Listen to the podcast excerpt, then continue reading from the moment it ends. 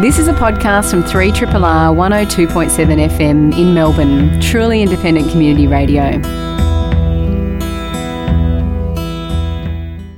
In recent weeks, the streets of Hong Kong have been overflowing with protesters calling for the government to withdraw a controversial extradition bill that would allow for people to be extradited to mainland China to face trial. The bill itself was proposed following a homicide involving a Hong Kong couple while in Taiwan in order to allow for the alleged murderer to be brought to justice. But many have seen this as a cover for Beijing seeking to increase its power and influence over the semi autonomous city. Austin Ramzy is Hong Kong correspondent for the New York Times. He's been covering the situation over there and recently published a fascinating piece exploring the extent to which Beijing has held up its end of the bargain following the handover from British control 22 years ago. And I'm very pleased to have Austin on the line. Thanks very much for joining us today on Triple R. Thank you, Dylan. And so, what's the sense on the streets now? I mean, are the protests are still very much happening over in Hong Kong? Yes, um, they've been going on for, for over a month now. Um, the government has suspended um, its its push for that legislation, but um, not completely withdrawn this bill. And so there's still there were uh, there was a gathering of, of mothers and fathers on Friday night. There was another protest on uh, yesterday, last night, um, and so it doesn't feel like people are satisfied with what the government has, the government's response thus far, and it seems like the protests will continue for time to come. Yeah, and so, so Carrie Lam, the chief executive of, of Hong Kong, did resist um, suspending the bill initially, and, and from what I've read, described herself kind of as the, the mother of Hong Kong who can't always bow to the demands of her children, the people. But then she did announce the bill would be suspended. But as you say, that hasn't appeased concerns. Why is that? Well, I think people don't really trust the government, and they they fear that um, the the legislature the legislative session is is uh, is now ended or is, is ending shortly, and they fear that um, when it resumes in the fall, that the government will just try and quickly reintroduce and, and push this bill through. Uh, you know, when protests have stopped and people aren't out on the street, um, so they they would like a, a sort of a a complete end to the process. The, the government to sort of say, okay, we've we've decided we're not going to, um, you know, continue pursuing this. Um, but the, the the government here is only sort of semi-elected. Uh, roughly half of the legislative seats are directly elected by the public. The rest are chosen by by business groups, um, and the chief executive herself is not directly elected. Um, and so people feel that they don't really have um, much of a say in, in how their, their government is run, and so that's that's sort of reflective in the suspicion. Yeah, and I mean your your piece in the New York Times is really interesting, looking at the extent to which Beijing, I guess, has, has met some of the hopes that were around um, at the time of handover some 22 years ago. And the anniversary of that handover in 1997 was held last Monday, the 22 year anniversary. I understand there were protests on that particular date as well. I mean, has the, has the mood shifted from one that was initially, I guess, a concern to a specific bill to one that is very much about the pro um, independence, I guess, of, of Hong Kong and, and Hong Kong's judiciary and, and that sort of thing? Yes, uh, the the July first is a is is a holiday here to mark the um, the handover. But over for more than a decade now, it's also been a day of of when there's a large protest march that that protests different issues, but generally speaking, issues award uh, regarding democracy and the the lack of democracy in the in the territory.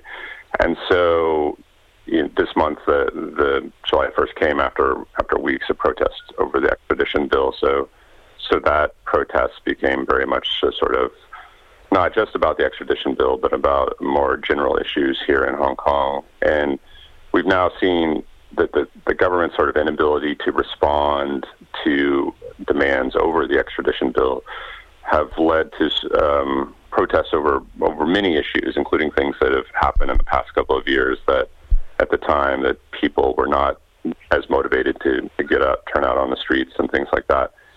And so it's, it seems like it, things are sort of spiraling um, because of the government's uh, inability to, to respond on, on this particular issue. Yeah, and I mean, of course, there have been protests in Hong Kong in recent memory. Um, listeners would, I'm sure, have heard of the Umbrella Movement um, in 2014, which was sparked by Beijing declaring Hong Kong could hold direct elections, but only if candidates were approved first by a pro Beijing committee. And, and many people in Hong Kong were very concerned about that, labelling it fake democracy and so on. And that reform has since been shelved. But to what extent do those concerns still very much, uh, I guess, exist in the minds of Hong Kongers uh, in, in, relation to you know them being able to directly elect their leader and have a have a say in who that would be. Uh, I think it's a, a, really big part of, of what's happening now. Um, you know, we we talked about the sort of the lack of trust of the government, and there's this real sense that that its protest is now one of the only things that people really can do to to influence um, the authorities here. Um, and so, you know, in these protests, you you see a lot of talk about the specific is- issues like the extradition bill, but you also everyone talks about um, the right to elect their leaders, and that's a sort of a deeply held concern here. And when Hong Kong returned from, from British rule to China in 1997, um, one of the pledges that was written into the Basic Law was that, that Hong Kong would, would move towards um, a directly elected government, and that that um, that progress has, has stalled over the past few years. As, as, as you mentioned, the the umbrella movement was uh, months of protest specifically over that and the and the the controls that the, the Chinese government proposed over any form of direct direct election for the chief executive, and um, yeah, so that's that's something that I, th- I think deeply affects the the protests here, and I think many people think that if, if the system were different, that it's possible that they wouldn't have such a such a big pro- protest movement today. We're speaking with Austin Ramzy, a journalist with the New York Times. He's over in Hong Kong, has been covering the situation and protests over there as the, the Hong Kong correspondent for the Times. And uh, you write in, in your article that there has been overreach by Beijing in the past. So this, of course, isn't the first time we've, we've seen this kind of purported attempt to, you know, influence um, Hong Kong politics and, and that kind of thing. But this has been often behind closed doors and not authorised. And there was a case that I previously wasn't aware of, the Causeway Books case back in 2015. Can you explain what that uh, that situation is um, and how it reflects, I guess, on the nature of mainland China's efforts to um, control dissidents? So, Hong Kong is is is part of China, but it has a, a different system, and uh, there's much greater freedom of speech, freedom of the press here, and so uh, over the past few decades, a, a, publishing industry has sort of has developed that writes um, books about China, books and magazines and things like that about China, but but for for readers in in mainland China, um, in terms of uh, they they write a lot about elite politics and and and some of these things are are not totally reliable. It can be very gossipy and things like that. But for visitors to Hong Kong from mainland China who have, don't have access to any sort of um, in-depth uh, coverage about their their leaders, um, these were these books and these these publications were really fascinating. So it, this they created this sort of this industry here of, of books about Chinese leadership, which the Chinese leadership did not like, and so. Um, beginning a few years ago, there was there was this effort to try and sort of close close that industry um, by many different ways. The uh, the Chinese government bought up a bunch of um, a, Ch- a Chinese government controlled company bought up a bunch of bookstores, and now it's it's very difficult to get sort of more controversial books um, on the shelves in Hong Kong. But there's also more direct forms of coercion, and there was there was one company, uh, one publishing house that in order to make sure their books were sold or got on the shelves, they bought their own bookshop as well. So they had a sort of the entire, you know, from from writing to publishing to selling, all within their sort of control, and they were much more difficult to intimidate. And so what the government did is it basically grabbed um, five of its uh, employees, um, three were taken in, in mainland China um, while they were visiting. One was was kidnapped from Thailand, and one was taken from the streets of Hong Kong, and um, that caused a lot of fear in the publishing industry. Um, caused that bookshop and that publishing house to shut down. Um, and it's the sort of thing that is in the back of the mind of many Hong Kong people when they th- consider this extradition proposal. Um, the proposal is, you know, supposed supposed to be just over a, you know a set number of, of crimes, you know, uh, homicide, you know, the, the, the the severe crimes that you would want to extradite somebody mm. for. There's explicit sort of uh, protection or is there should be a review that makes sure that these are not political crimes or things like that, or things that don't exist as crimes in Hong Kong but do in mainland China.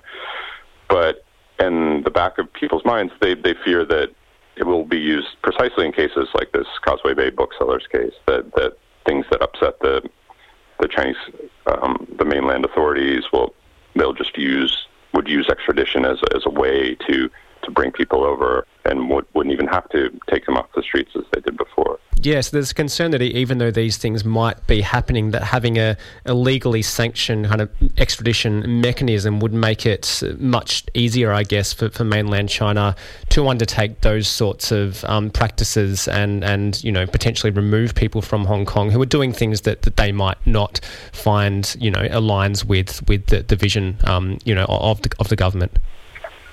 That's right. Uh, one, of, one of the people I talked to for this story uh, said to me, you know, in a bizarre sort of way, the kidnapping of somebody in Hong Kong by Chinese authorities is shows a certain amount of respect for the the one country two systems model, the mm. idea that Hong Kong has its own system, in the sense that while it is a violation of the law, it's not trying to sort of transform the entire law and say we we need to change it so we we don't have to do, do this. We can just do it through standard channels. Um, and so so what people fear is that is that if if such a system were set up, it would just be used much more frequently and um, any any man or persons in Hong Kong could be um, vulnerable to extradition from China. I read that some protesters in Hong Kong are, targeting visitors visitors from the mainland to, I guess, alert them to the types of things that are happening in Hong Kong currently and their particular concerns about it. Do you have a sense of how much people in mainland China know about what's what's happening in Hong Kong currently? Um, the coverage of, of the Hong Kong protests has been pretty limited in mainland China. Um, the the authorities don't really want to you know, have this be seen as, as something that uh, a right that Hong Kong people have that um, people in the mainland don't. Um, they don't want people to know about the degree of that that the, to which these protests are about the the Chinese government, about the Communist Party. Um, so there hasn't been much coverage at all. It changed a little bit after July 1st. The end of the July 1st protests uh, that day ended with protesters gathering around the, the legislature here. And after hours of, of trying, they smashed open the doors and, and broke in. And there was, you know, some some graffiti and, and vandalism and things like that. And that was something that that was covered to to a limited degree within mainland China, as sort of a way to show, look, you know, look at how out of control these protests are and things like that. Is um, you know, sort of to, to condemn them. But I think, you know, most people in, in, in, mainland China don't don't really know what these protests are, don't really know what they're about. Mm.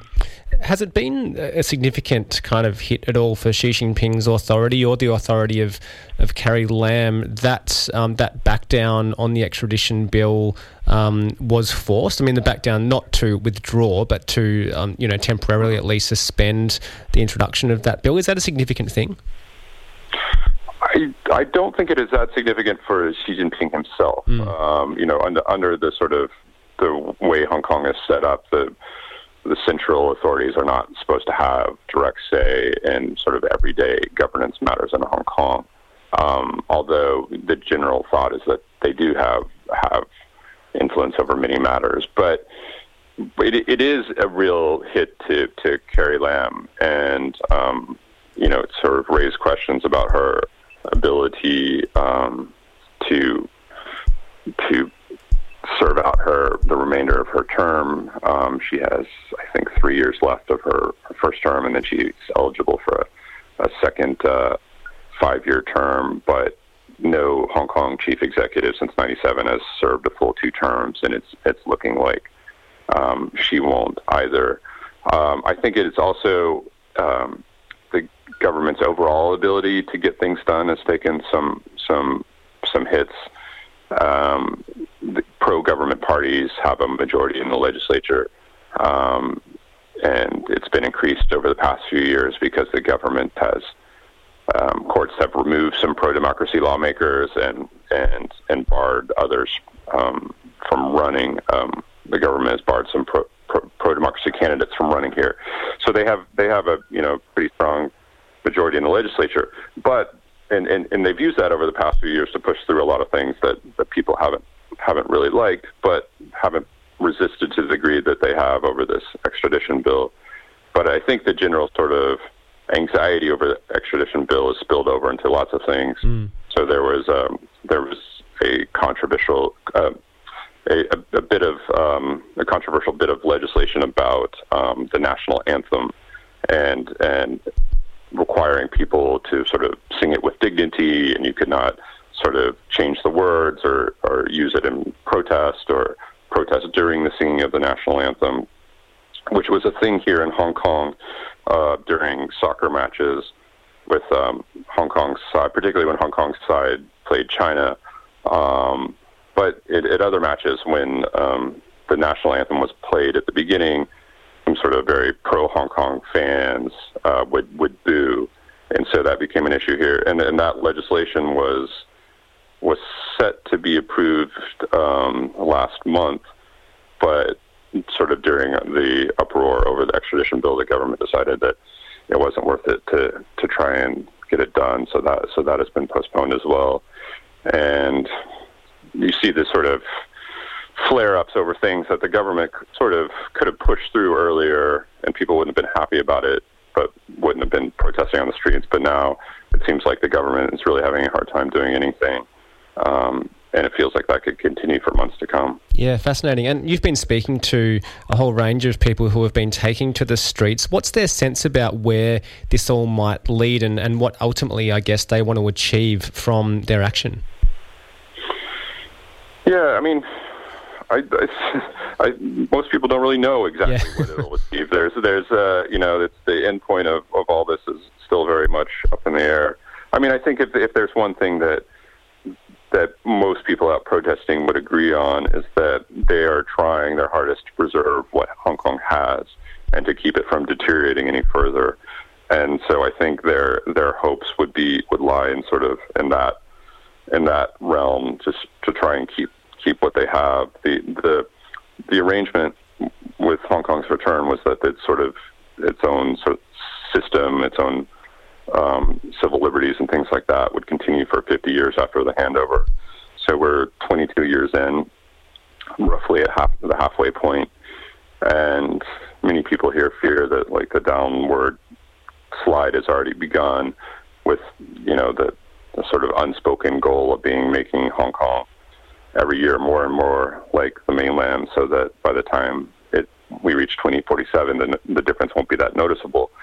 And people here are doing everything they can to try and resist that. Yeah, and it sounds like from what you're saying, there's still a, a great amount of energy in, in the protest movement to keep um, kind of you know remaining active in, in the, the months ahead. Do you think we will still see people taking to the streets in such huge numbers in the immediate future?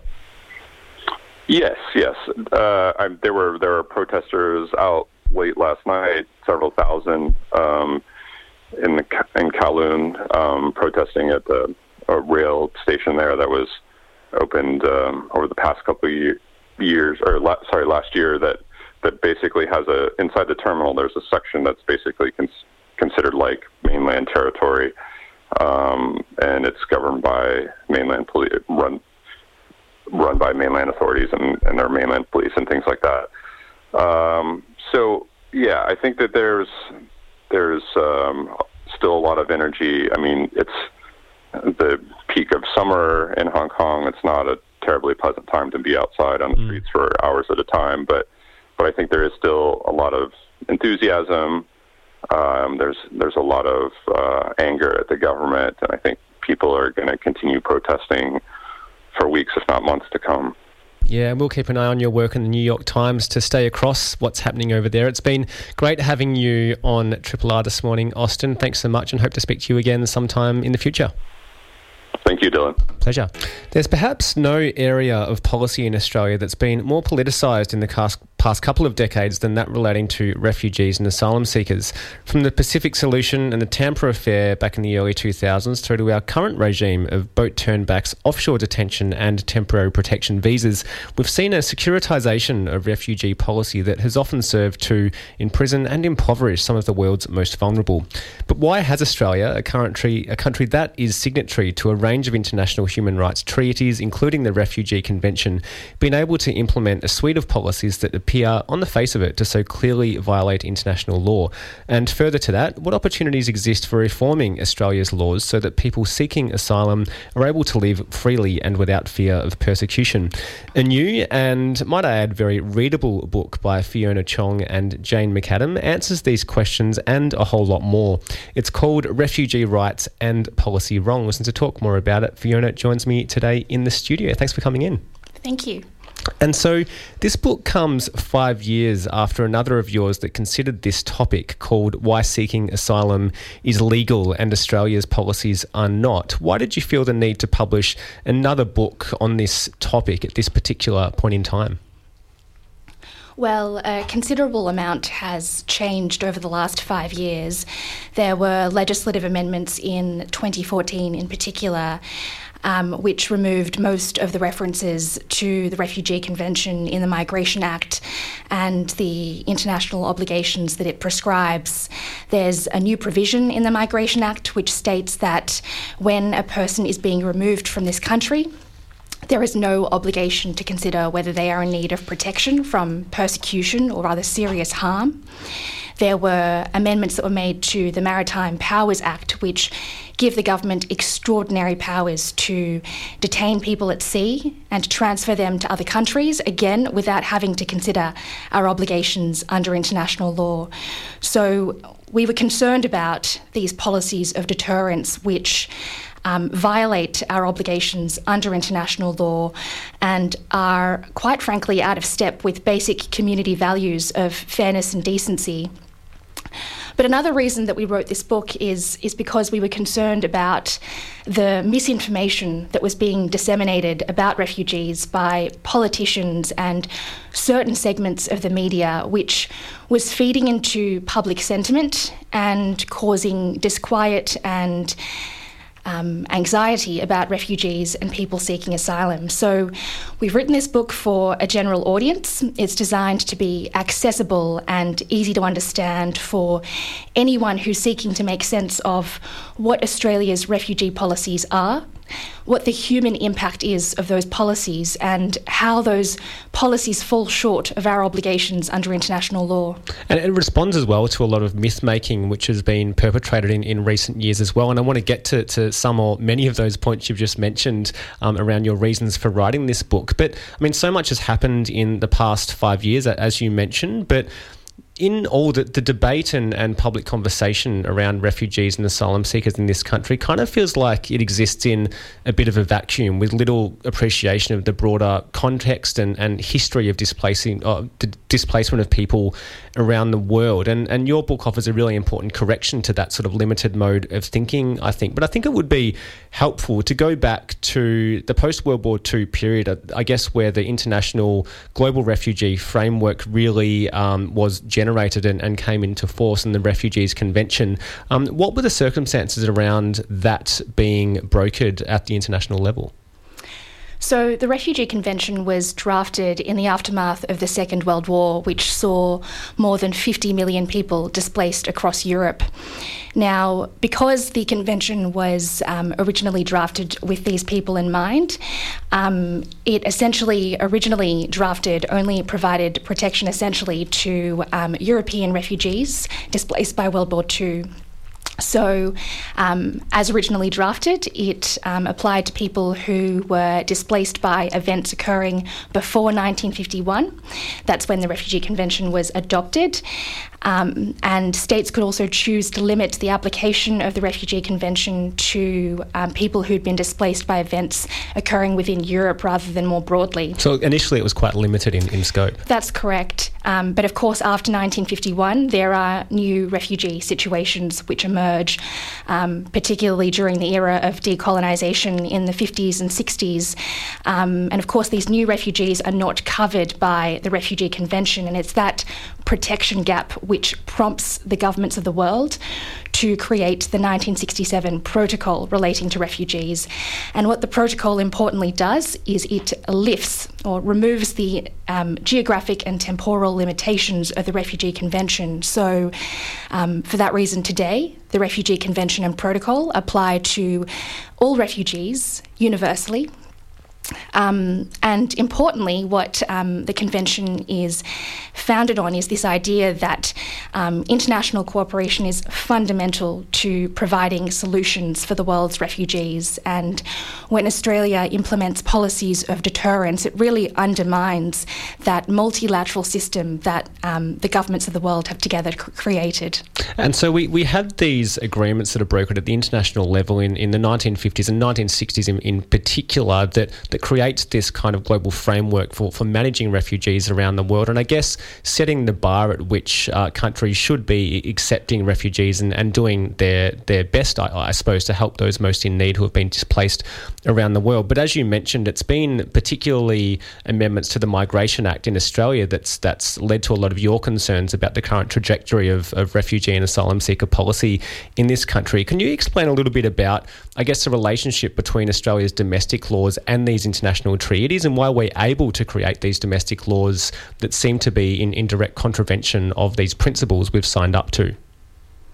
Sure. So Australia has um, what's known as a dualist legal system. So what that means is that um, international law um, is not directly enforceable in Australian courts. Um, it needs to be um, implemented into domestic law before it is domestically enforceable, which essentially means that Parliament needs to pass legislation giving effect to our obligations under the Refugee Convention in order for those obligations to be enforceable at the domestic level. Um, and that's um, in distinction to um, countries that have a monist system where international law is um, automatically directly enforceable in domestic courts. Countries in continental Europe, for example, have a monist system. And, and, so, where did Australia start to slip? Because there were these kind of flashpoints in the 1970s, for example, where the Fraser government did, um, you know, end up welcoming, uh, you know, large numbers of Vietnamese um, refugees into the Australian community. Then we have mandatory detention introduced by the Keating government, and then the Pacific Solution and, and offshore processing and so on that comes in the 2000s. When, in your view, did we start to, I guess, move away from those high-minded ideals that are set out in the Refugees Convention? And protocol? I think that's a great question because um, for so many years, Australia did demonstrate leadership on um, refugee protection. I mean, um, going back even before the 1970s, um, at the end of World War II, Australia took in 170,000 displaced people from the camps of Europe. In fact, in 1949 and 1950, um, 48%, nearly half of our annual immigration intake was comprised of refugees and displaced people. Mm. Today it's less than 10%. Um, you mentioned the 1970s, that's when Australia first received boats of Vietnamese refugees in the aftermath of the Vietnam War. At that time, um, people were brought ashore their claims for protection were processed fairly and in compliance with international law. Um, they were not mandatorily detained, they were treated humanely, and those who were found to be refugees were granted permanent protection. And Prime Minister Malcolm Fraser explained to an initially wary public that this is what they deserved. Um, in the 1980s, we've got um, Prime Minister Bob Hawke, who, um, after the horrors of Tiananmen Square, grants asylum to more than 40,000 Chinese students who are in Australia at the time, um, something that he described as an instinctive act of leadership. Mm.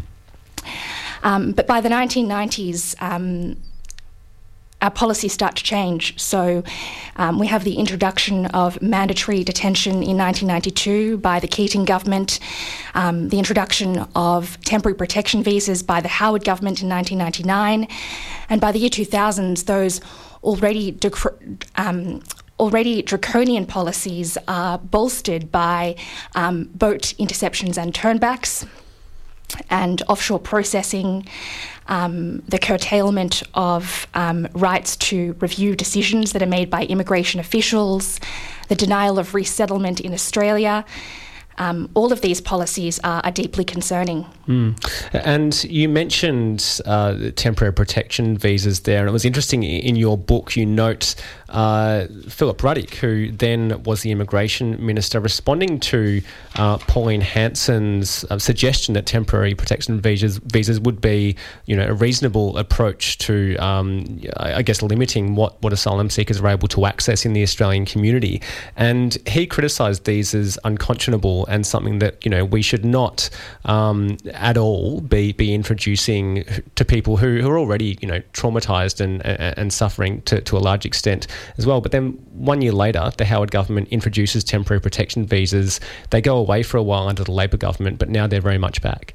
That's correct. Yes. Um, uh, it's really instructive to look at that history. Um, as you say, um, temporary protection visas were first proposed by Pauline Hanson's One Nation Party, and um, then Immigration Minister Philip Ruddock um, categorically rejected the idea. He said it would be highly unconscionable in um, a way that most people would reject.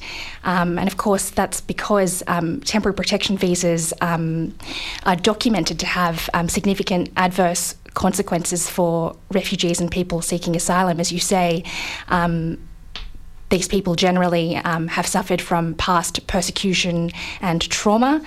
And um, if they're given protection visas that last only three to five years, it makes it very difficult for them to um, re establish themselves in a new country. They live in a state of anxiety and fear, um, facing the ever present prospect of being removed from this country if their visa is not renewed. Um, and, and what's also really significant is that if you're on a temporary protection visa, you don't have the right to family reunion. So um, you don't have the right to sponsor your family members to come to Australia to join you.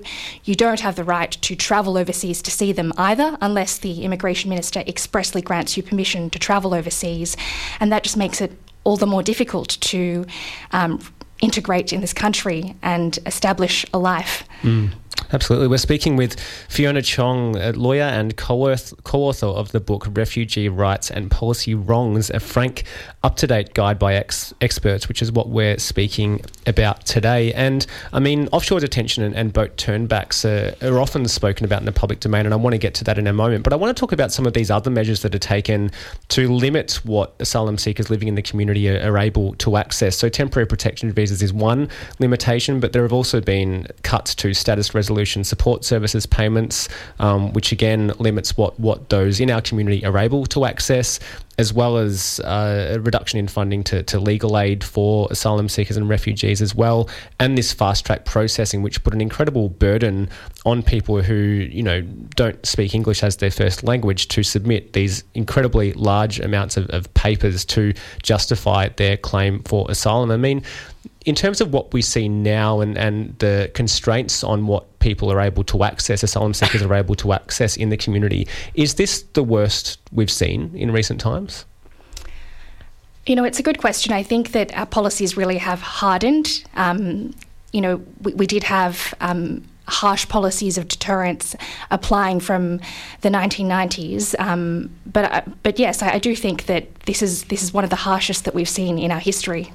Yeah, and, and I mean, you spoke a little bit about those points in Australia's history where we did, um, I, I, guess, take the moral high ground and accept asylum seekers and, and, refugees into the community openly, and politicians felt confident enough to advocate for that publicly. Australia has one of the oldest refugee resettlement programs in the world, which you talk about in your book. So that is the process of selecting and, and transferring refugees from places around the world uh, where they've been found interim uh, protection.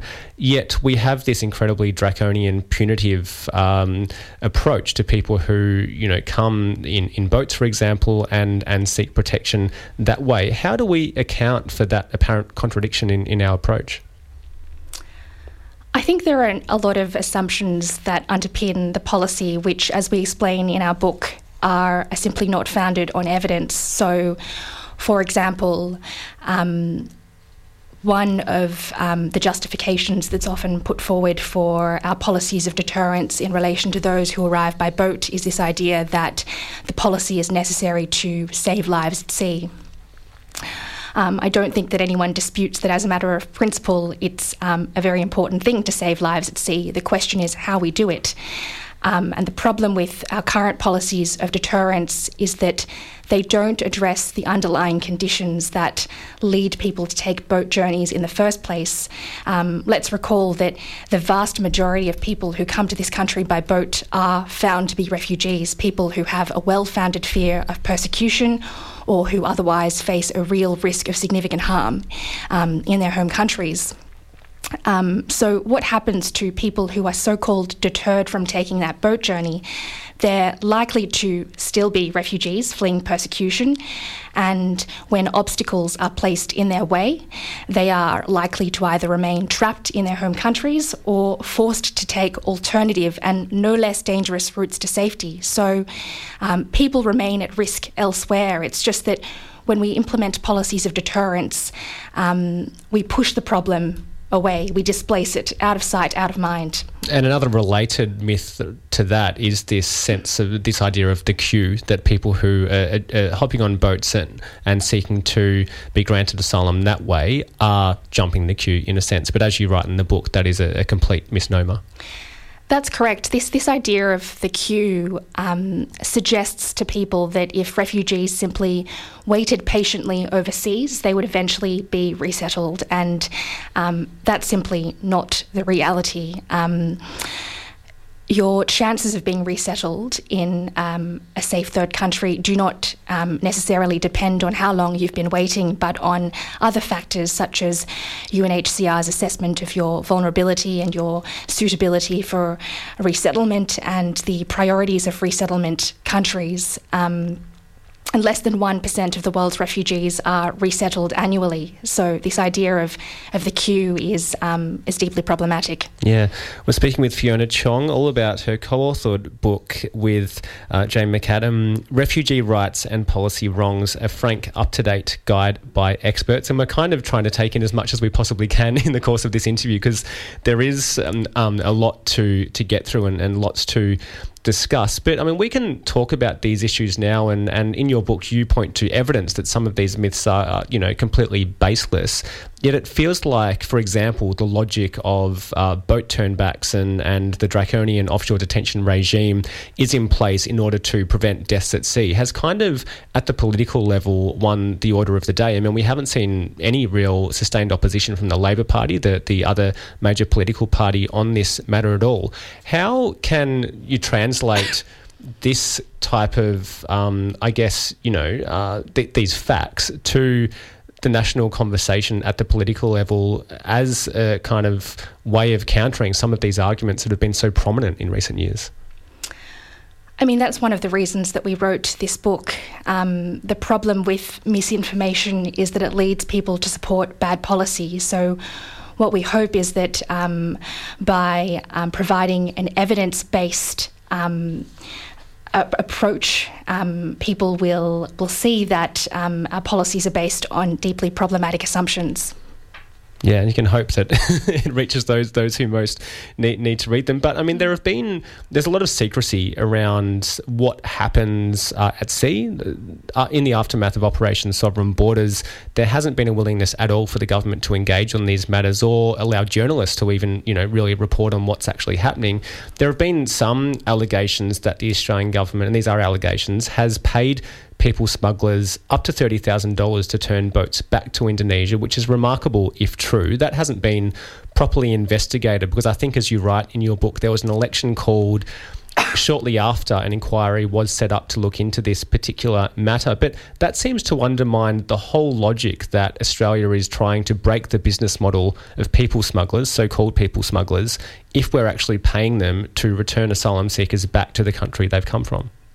That's exactly right. I mean, even if you accept the government's argument on its own terms, um, the need to as you say, break the people smugglers' business model. The fact that um, these allegations, very serious in nature, were made that the government had paid US um, dollars, thirty thousand US dollars to um, people to um, people smugglers to take people back to Indonesia um, is really concerning. And I think what's what's also equally concerning is the fact that um, there was a Senate inquiry that was established to investigate this alleged incident, and the government was unwilling to provide information to the Senate inquiring.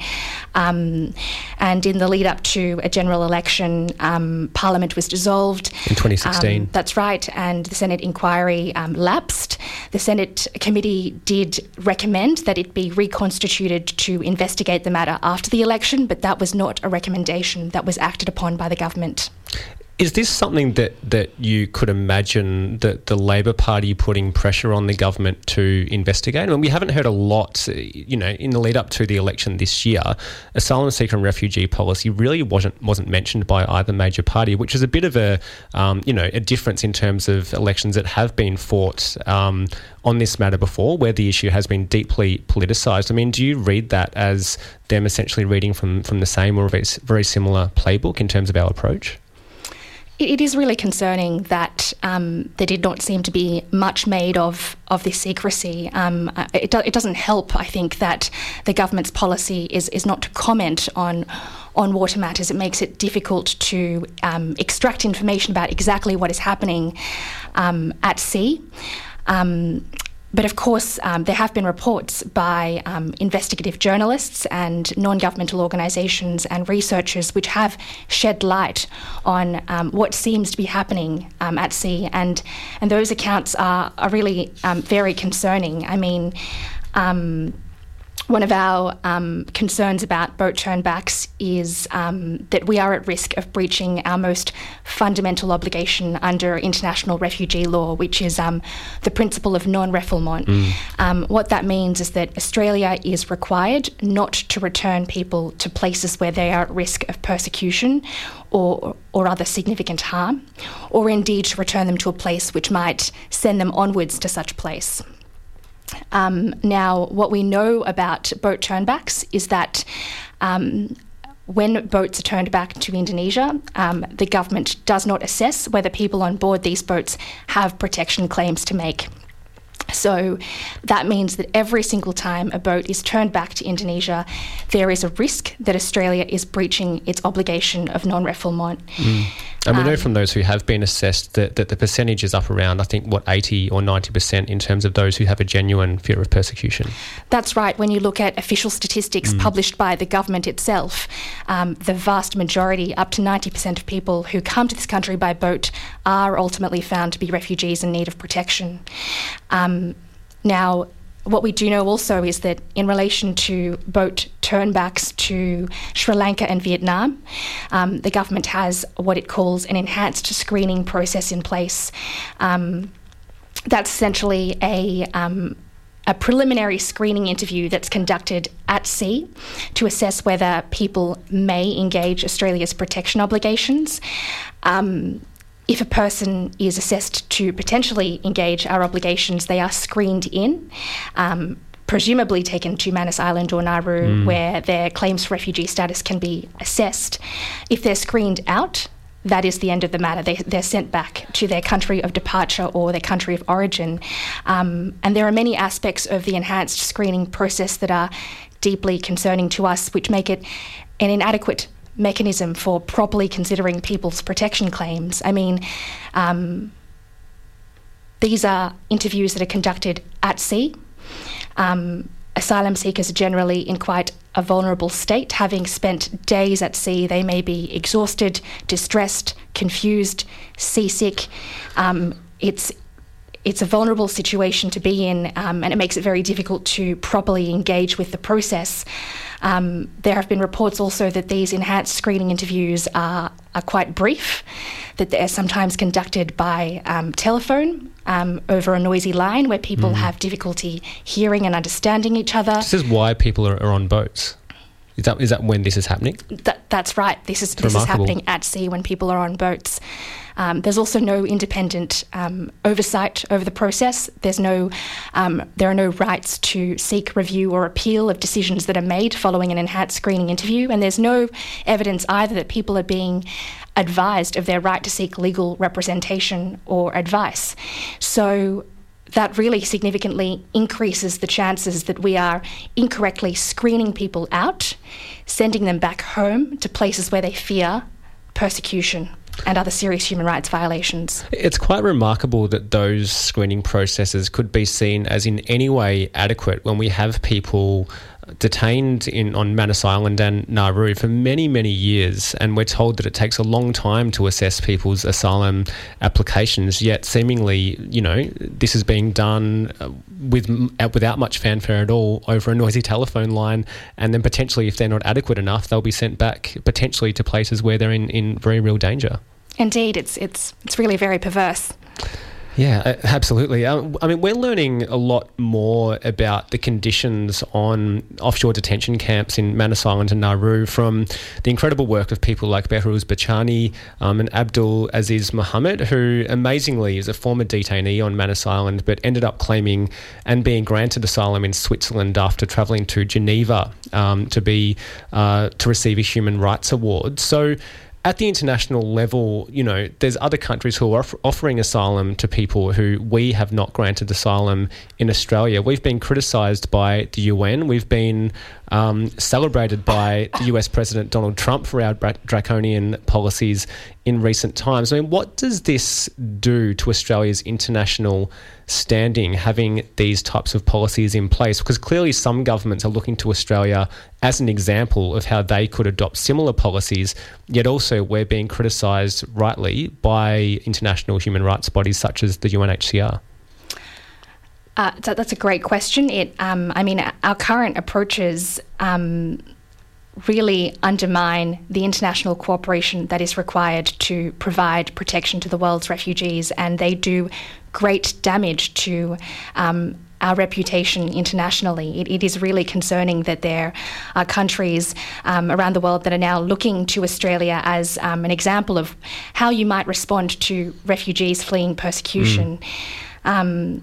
I mean, there's a chapter in our book called Regional Protection, which um, addresses um, how Australia might um, respond to refugees seeking our protection um, differently. And um, and what we propose is that um, it's it's very important that Australia expands the the protection space in the Asia Pacific region because the problem at the moment is that Australia is one of the few countries in our region who is a signatory to um, the Refugee Convention, which means that there are very few places where refugees and people seeking asylum can um, seek and access protection.